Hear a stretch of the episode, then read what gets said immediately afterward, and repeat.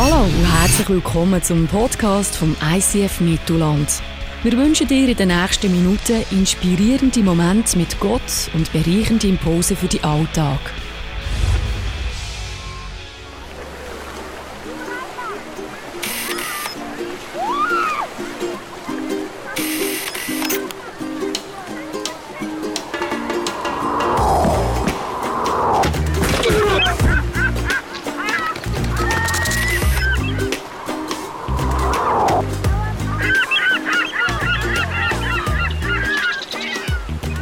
Ja, hallo zusammen.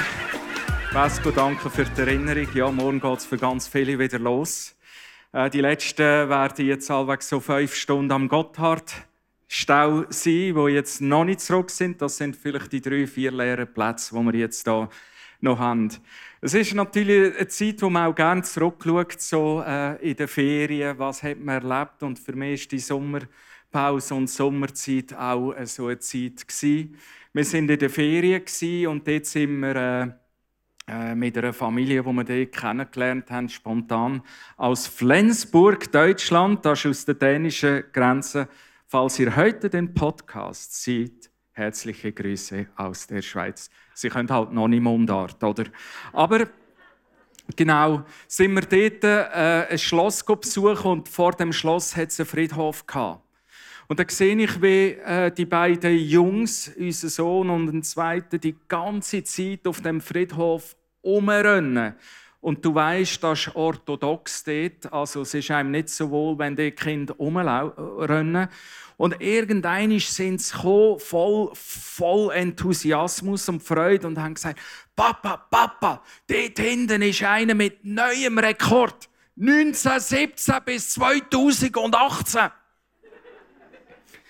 Und das war etwas, das zu mir geredet hat. Ja, vielleicht mögen wir auf dieser Erde neue Rekorde lancieren.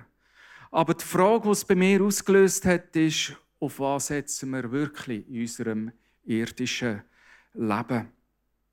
Wir waren viel am Strand. Eigentlich jeden Tag. Es ist ein wunderschöner Strand. Und du weisst, wenn Kinder am Strand sind, dann baust du einfach Sandburgen, oder? Das klopft und tätscht. Also das ist jeden Tag noch eine bessere, noch eine grössere. Und hat genial ausgesehen. Und Strände haben, ja, oder Sandburgen haben so gewisse Eigenheiten, oder, von den Baumaterialien, wenn man aus Wasser kommt. Und das hat mich mega inspiriert. Das hat zu mir geredet. An eine Geschichte hergebracht, die Jesus selber erzählt hat, seinen Freunden. Ich werde die gerne mit euch lesen. Es steht im Matthäus 7. Wer nun auf das hört, was ich gesagt habe und danach handelt, der ist klug. Man kann ihn mit einem Mann vergleichen, der sein Haus auf felsigen Grund baut. Wenn ein Wolkenbruch niedergeht, das Hochwasser steigt und der Sturm am Haus rüttelt, wird es trotzdem nicht einstürzen, weil es auf Felsengrund gebaut ist.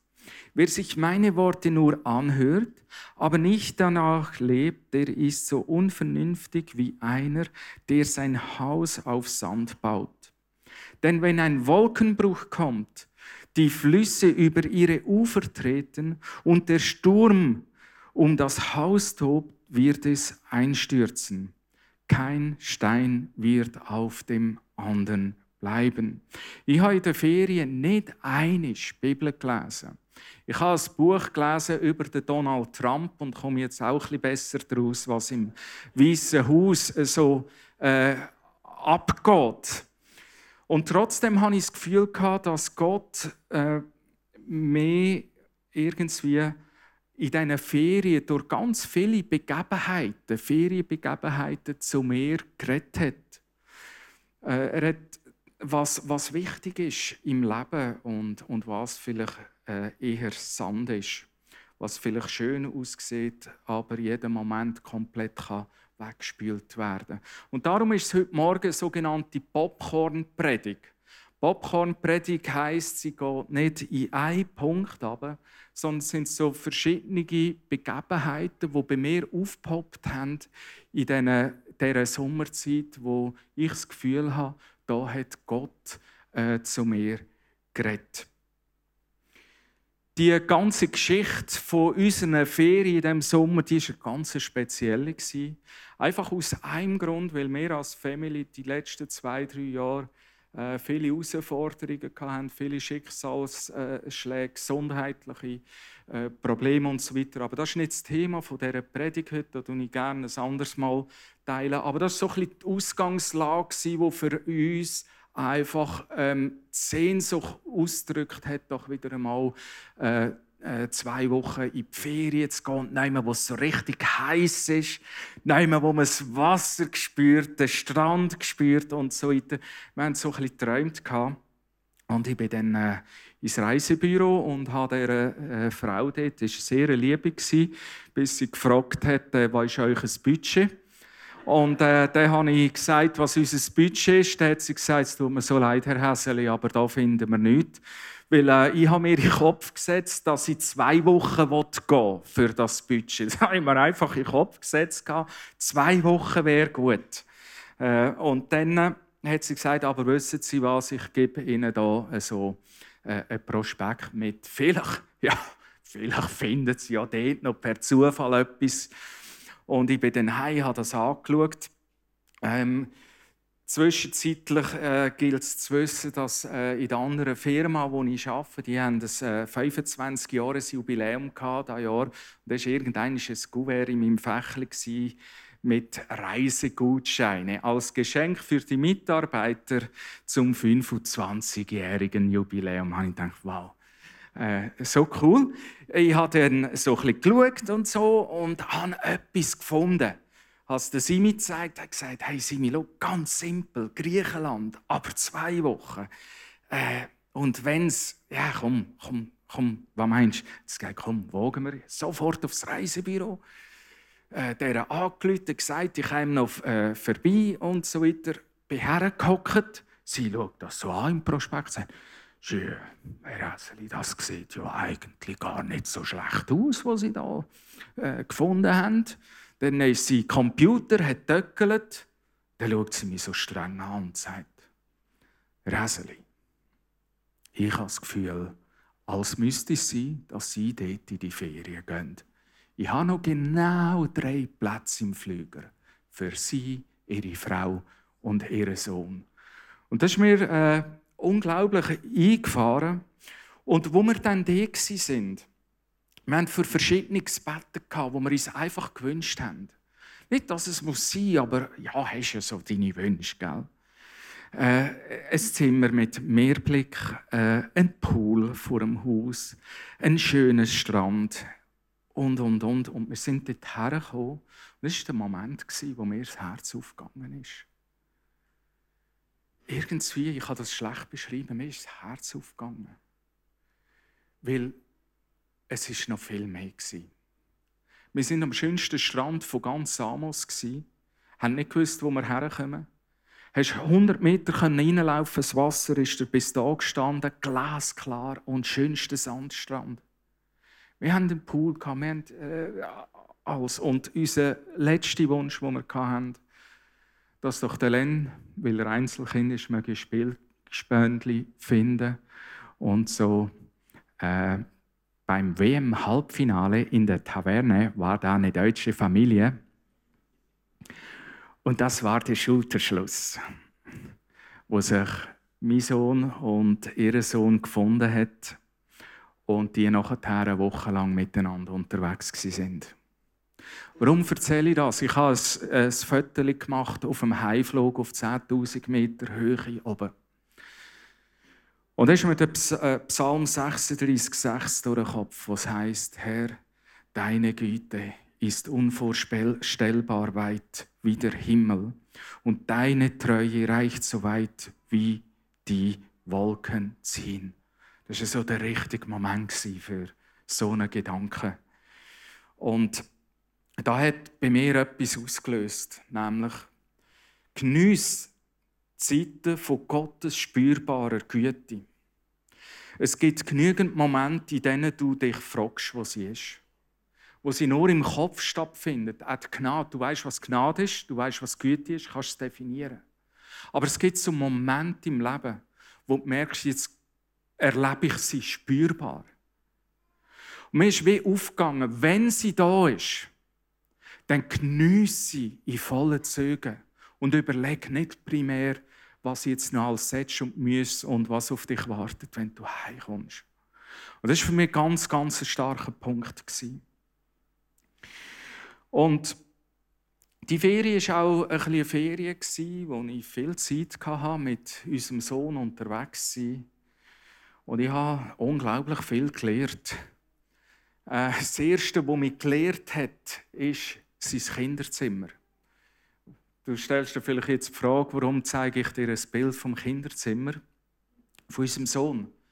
Ganz einfach, es ist etwas aufgepoppt bei mir. Es hat etwas da bei mir. Weil, ich sage dir, so schön aufgeräumt war es also schon lange nicht mehr.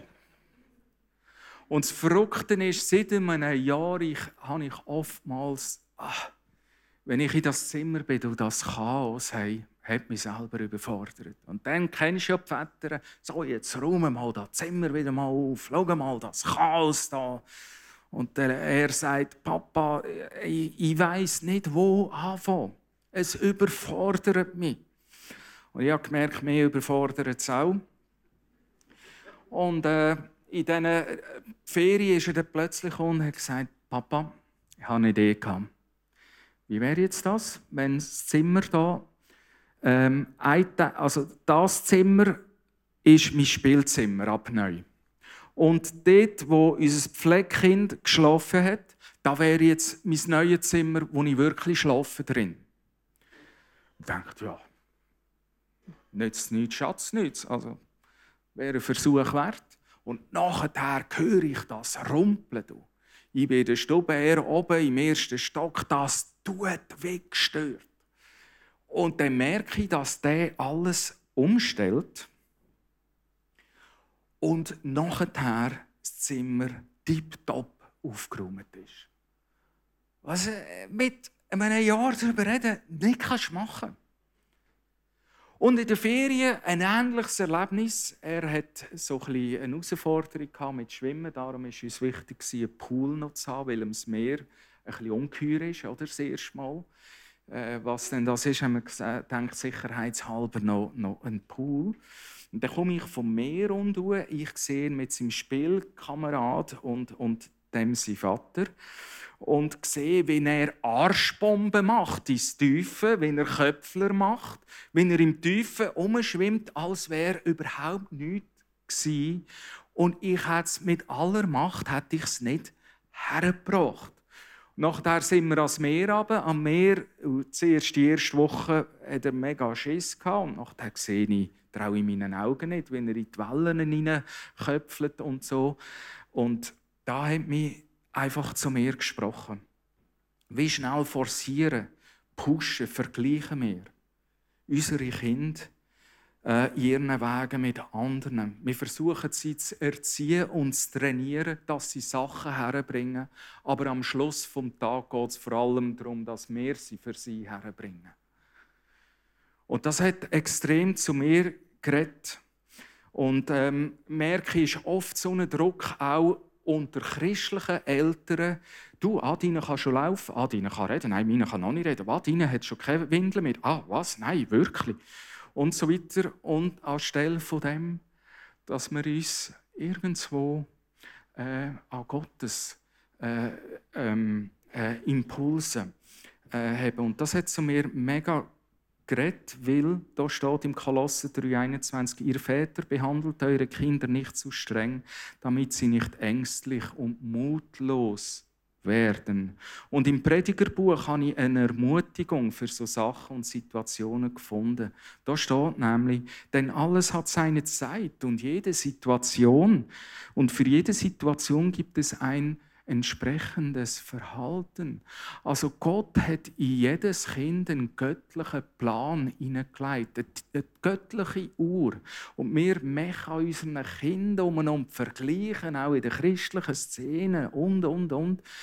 Dabei hat Gott etwas Wunderbares. Er hat sein Reich schon in unsere Kinder hineingesät und er weiss, wenn Zeit ist für welchen Schritt im Leben der Kinder. Er hat ein Bild mitgebracht vom Panini-Album. Die WM ist ja schon lange vorbei, aber mein Sohn sammelt immer noch. Ja. Und er hat zu mir geredet. Weil er hat gesagt, schau, mein Kamerad hier, mein Freund von der Schule, dem sein Album ist noch halb leer. Und ich werde ihm jetzt helfen, dass sein Album auch noch voll wird. Und das hat so zu mir geredet. Und ich dachte, wow, das ist Freundschaft. Das ist krass.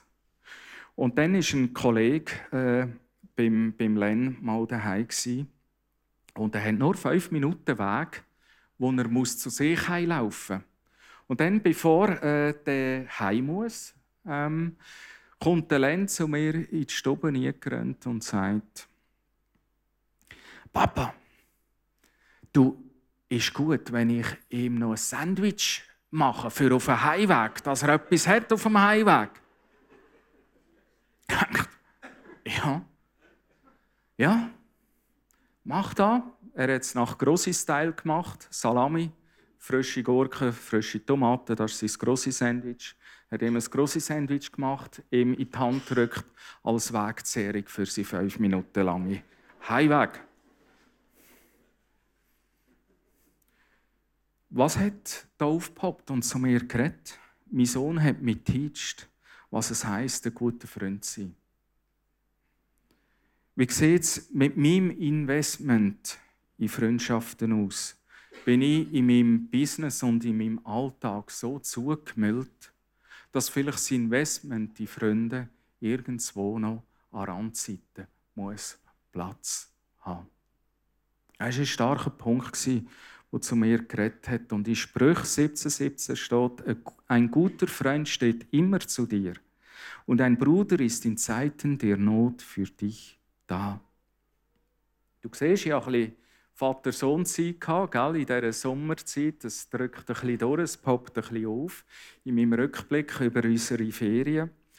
Und eine Tradition bei uns daheim ist das Gute-Nacht-Gebet. Ich glaube, die meisten kennen so etwas, machen es mit den eigenen Kindern, andere haben es erlebt damals, oder vielleicht kennst du das auch gar nicht. Bei uns geht das so, ich bete den Namen vom Len. Len heisst ja starke, mächtige Leute und Melvin heisst gute und gerechte Freund. Und ich bete immer am Abend und segne ihn, dass er möge ein starker, mächtiger Leu werden und einen guten und gerechten Freund für ganz viele Menschen. Ich spreche das jeden Abend in sein Leben ein. Und ich habe gefunden, jetzt ist er doch langsam 9, wird er auch nicht die einmal selber beten, oder? Hast du so als Vater und Pastor und mit Jesus unterwegs das Gefühl, also irgendwann müssten doch die Kinder auch lernen, selber beten.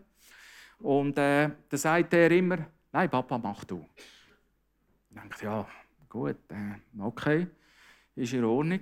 Und dann waren wir in der Stube unten. Er hat irgendetwas geklöttert, am Stubentisch, Lego zusammengebaut oder so. Und Simi ist auf dem Sofa gehockt, meine Frau, und hat so etwas von Bauchschmerzen gehabt. So etwas von krassen Bauchschmerzen. Und dann sagt sie das so, du, ich habe so Bauchweh. Und nachher kommt der Len und sagt, gell Papa, jetzt sind wir gerade mit der Mama beten. Er hat die Hände aufgelegt und betet und nach einer halben Stunde ist das Bauchweh einfach vorbei gewesen. Und was hat mir das gelehrt? Wir haben manchmal so unsere Vorstellungen, auch im geistlichen Leben, was jetzt so ein bisschen langsam dürfen dran sein bei unseren Kindern. Und was sie langsam lernen können. Und wir haben das Gefühl, wir sind dazu da, sie das zu trainieren und sie das zu teachen und sie das zu lernen, was auch nicht falsch ist. Aber Was mir nochmal neu bewusst worden ist, es ist Jesus selber, der letztlich die Herzen von unseren Kindern erreicht. Dort, wo wir auch nicht mehr herkommen mit unseren Ideen, was vielleicht ihnen müsste können, dürfen dran sein. Und ich glaube, mir ist nochmal bewusst worden, Kinder mit Jesus als Freund bekannt zu machen, ist viel wichtiger, als sie richtig und geistlich zu erziehen. Weil Jesus selber sagt in Matthäus 19,14: Lasst die Kinder zu mir kommen und haltet sie nicht zurück, denn Menschen wie ihnen gehört Gottes himmlisches Reich. Es ist wichtiger, deine Kinder zu Jesus zu bringen, ihnen Jesus als Freund bekannt zu machen, als sie richtig und christlich zu erziehen. Ja, die Gärten haben, wissen, eine Zeit lang haben sie gekuchert und nachher sind sie gelb geworden. Und bei uns hat vor allem gewuchert. Wir haben so ein Teil, ein Plätzchen, wo einfach seit Jahren einfach alles wuchert. Dort haben wir nie etwas gemacht, so im Sinne von, ja, nicht zu genau hinschauen, sonst wird es der Trümmelig. Und das ist wirklich schlimm. Also 3 Meter, weißt, so Dornen, wie sagt man da? Brombeere-Dornen, so dick, wo die gestochen haben. Zeugs, also wirklich schlimm. Und dann sehe ich eines Morgens, wie er seine Gartensachen packt und dort anfängt wie ein Becken roden. Fährt anfangen roden und machen und tun. Und dann gesagt, hey Sohn, was machst du? Dann sagt er, du, ich will ein lauschiges Gartenplätzchen machen da oben. Wie lange hat man für das? Er hat gesagt, etwa ein Jahr, wenn ich dabei bin. Und dann habe ich aber gesehen, wie er dran ist, die ganze Zeit. Und irgendwann hat er gesagt, ja, kannst du jetzt nicht zu Arsch sein und im Liegestuhl sein und siehst deinen Sohn da tun und machen wie gestört. Und ich bin gegangen und habe mitgeholfen und da, und es war wirklich 36 Grad an diesem Tag. Am Nachmittag haben wir gearbeitet wie gestört, bis zu oben hin. Und das Plätzchen ist gestanden, frag mich nicht, wie das gegangen ist. Das ist selber ein Rätsel. Und kannst 3-mal raten, wer zu oben mit einem Kerzchen und einem Glas Wein dort draufhackt. Und sagt, leck, ist unser Sohn gut.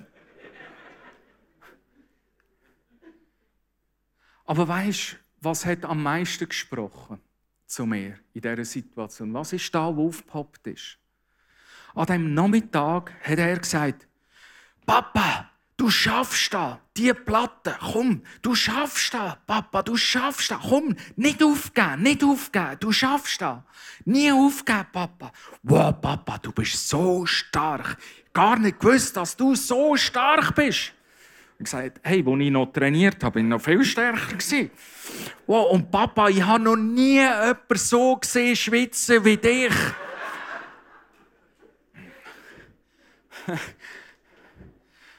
Und weisst du, was ist mir aufgepoppt? Ich habe da ihm nie beigebracht. Aber ich habe gemerkt, jetzt ist jetzt nicht Eigenlob, es geht mir nicht um das. Ich habe gemerkt, dass der meine Worte hat. Ich habe ihm das nicht beigebracht. Und das hat etwas gemacht mit mir. Manchmal haben wir das Gefühl, wir seien gar nicht so ein guter Vater. Oder haben etwas verpasst. Vielleicht kennst du das auch. Aber bei diesem Gartenprojekt höre ich plötzlich Sachen, die ich ihm nie beigebracht habe, die ich ihn nie geteacht habe, die ich ihn nie trainiert habe. Und trotzdem war es von mir. Und das erinnert mich an etwas, was im 1. Korinther 4,15 steht. Selbst wenn ihr Tausende von Erziehern hättet, die euch im Glauben unterweisen, so habt ihr doch nicht viele Väter. Und dass er mich so ermutigt hat, hat nicht mit Teachings zu tun. Habe ich ihm nie gesagt und trotzdem ist es von mir. Was ist passiert? Es ist passiert im Zusammen unterwegs sein als Vater und als Sohn. Das hat mich zu dem Punkt gebracht, investiere in deine Kinder und lass dich vom eigenen Unvermögen nie entmutigen. Du sagst mehr Gutes in sie hinein, als dir manchmal bewusst ist. Manchmal hast du so ein Flash, wo du etwas spürst. Vielleicht sei ich doch etwas und vielleicht ist es doch noch mehr, als du denkst. Insbesondere in Zeiten der Ermutigung. Vielleicht, wenn du Ferienfotos anschaust, das ist mein nächstes Pünktchen, das aufgepoppt ist, wird es dir warm ums Herz, wenn du so ein Familienfoto siehst. Kennst du das? Auch wenn du ganz grosse Herausforderungen hast, manchmal, wenn die Kinder aufregen oder was auch immer, wird es dir warm ums Herz. Und Len hat ja die Herausforderung, dass er immer in der Sommerferien Geburtstag hat, wenn niemand rum ist. Oder? Und dann machen wir einmal so eine Verwandtschaft- und Freundschaftsgeburtstagsparty. Also der Benefit für ihn ist, wir feiern ungefähr etwa 3-mal jedes Jahr Geburtstag. Dann, wenn er hat und niemand rum ist, dann, wenn die Familie und die Verwandten kommen und dann in der Schule, wenn die Schule wieder losgeht. Also er profitiert auch ein bisschen davon, denkt es mir. Und was da zu mir einfach geredet hat, ist, wie schnell dass wir vergessen und vernachlässigen, was für einen unglaublichen Wert eine Familie und Verwandtschaft und eine erweiterte Familie mit Freunden hat. In all diesen Herausforderungen, die man immer hat, oder, die ja auch da sind, zugemüllt sind wir oft mit Familienproblemen, mit Ärger, mit Konflikten usw. Aber etwas hat da, vor allem am Familiengeburtstag, mega zu mir geredet, wo der Vater von Simon so wie in den Garten raus schaut und sagt: Ich habe schon 2 hübsche Töchter und eine davon habe ich geheiratet. Einfach zu mir geredet hat, was für einen Wert das ist und mich zum Punkt führt: Bist dankbar für das Gute in deiner Familie und Verwandtschaft. Du brauchst dazu nicht alles zu verstehen, um dankbar zu sein. Aber es ist ein unglaubliches Geschenk, dürfen das zu haben. Unsere Ferien, ich habe es gesagt, haben wir eine Familie kennengelernt aus Flensburg. Es war eine Zeit, in der plötzlich nicht nur die Söhne sich verstanden haben, sondern so eine freundschaftliche Ferienbeziehung auch mit ihnen aufgebaut hat. Wir sind etwa mal noch in die Taverne Schlummer trinken. Haben austauscht über das Leben, woher wir kommen, wer wir sind, wer sie sind. Und einmal, das hat mich mega berührt, Len hatte an seinem Geburtstag, das war in der Ferien, eine Hotdog-Party machen. Da sind sie auch zu uns gekommen, ein Bild mitgebracht. Haben wir dort auf engem Raum Hotdog-Party gemacht, auf unserem Mini-Balkönchen. Und dann einmal sind wir noch zu oben spät, am 11, 12 Uhr, auf dem Liegestuhl gesessen mit ihnen und haben über Gott und die Welt austauscht. Und es war so inspirierend. Es waren so inspirierende, tolle Menschen. Und da ist bei mir auch etwas aufgepoppt. Und zwar der Punkt, wo Jesus im Lukas 17,21 sagt: Niemand wird sagen können, hier ist das Reich Gottes oder dort ist es. Denn Gottes Reich ist schon jetzt da, mitten unter euch. Das bringt mich zum Punkt: Zerbrich dir nicht den Kopf, wie du Kirche zu den Menschen bringst. Sie ist überall dort, wo du auch bist. Auch im Liegestuhl. In Samos ist das Reich von Gott. Es ist mittendrin. Das hat mich so cool gefunden. Das hat zu mir geredet. Natürlich haben wir auch einmal heimkommen von der Ferien, gell? Und das Erste, was wir gesehen haben, ist, dass unsere Reben gewuchert haben. Dieses Jahr ist ja alles ein bisschen arrhythmisch. Und ich habe gesehen, wie Simi unsere Reben noch mal stutzt.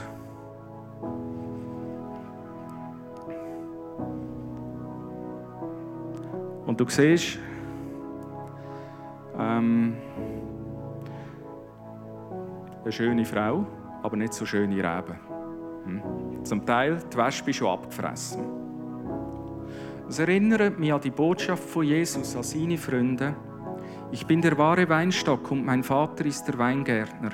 Alle Reben am Weinstock, die keine Trauben tragen, schneidet er ab, aber die fruchttragenden Reben schneidet er sorgfältig, damit sie noch mehr Frucht bringen.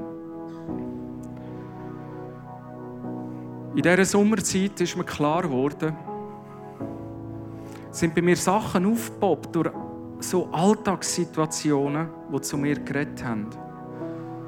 Und ich hatte das Gefühl, Gott möchte mir etwas mehr noch sagen darüber, was in seinen Augen Ewigkeitswert hat. Und ist es nicht so, dass auch wir Christen wunderschöne, beeindruckende Sandburgen bauen, die aber plötzlich durch einen Schicksalsschlag oder irgendeine Situation bam, ratzibum, können weggespült werden. Und in dieser Botschaft von Jesus geht es darum, dass der Weingärtner zwei Sachen macht. Sachen, die keine Frucht wegbringen im Leben, abschneidet.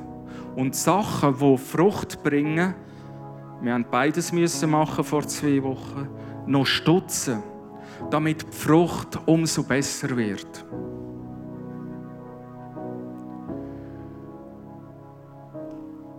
Und die Frage ist, wo ist der Weingärtner dran, zu mir zu reden, zum Sachen abschneiden oder zurückzustutzen? Und ich habe gemerkt, in dieser Botschaft gibt es ein grosses Missverständnis, was mit Beschneiden gemeint wird. Es gibt 2 Arten von Beschneiden. Es gibt ein göttliches Beschneiden und es gibt ein ganz natürliches Beschneiden. Das ganz natürliche Beschneiden geht so,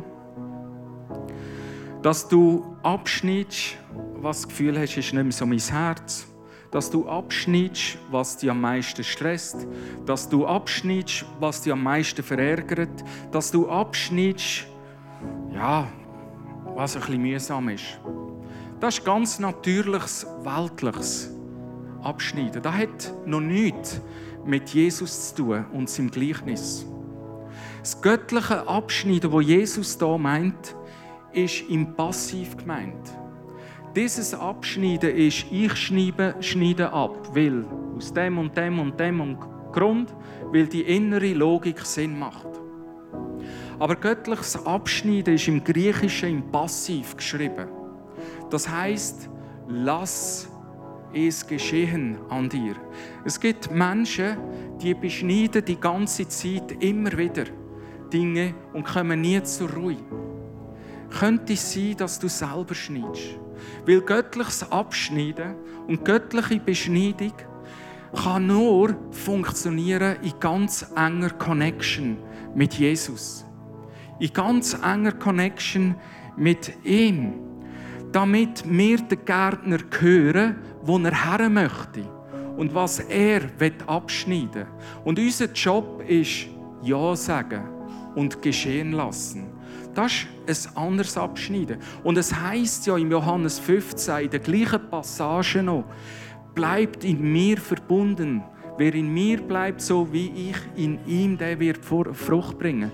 Das heisst, zum herauszufinden, wo Gott bei dir dran möchte, das funktioniert nur in enger Connection mit ihm selber. Sonst ist es ein Abschneiden, das du selber machst. Aber göttliches Abschneiden bringt ganz andere Frucht, bringt ganz andere Ideen, bringt Nachhaltigkeit in deinem Leben. Und das hat mega zu mir geredet. Und ich werde dir die Frage stellen, wo ist Gott dran? Wenn du zurückschaust in die Sommerzeit, sage ich mal, vielleicht hast du Ferien gehabt oder nicht. Aber Bist du connected mit ihm? Hörst du den Gärtner raus, wo das er dran will? Und kannst du Ja sagen zu dem?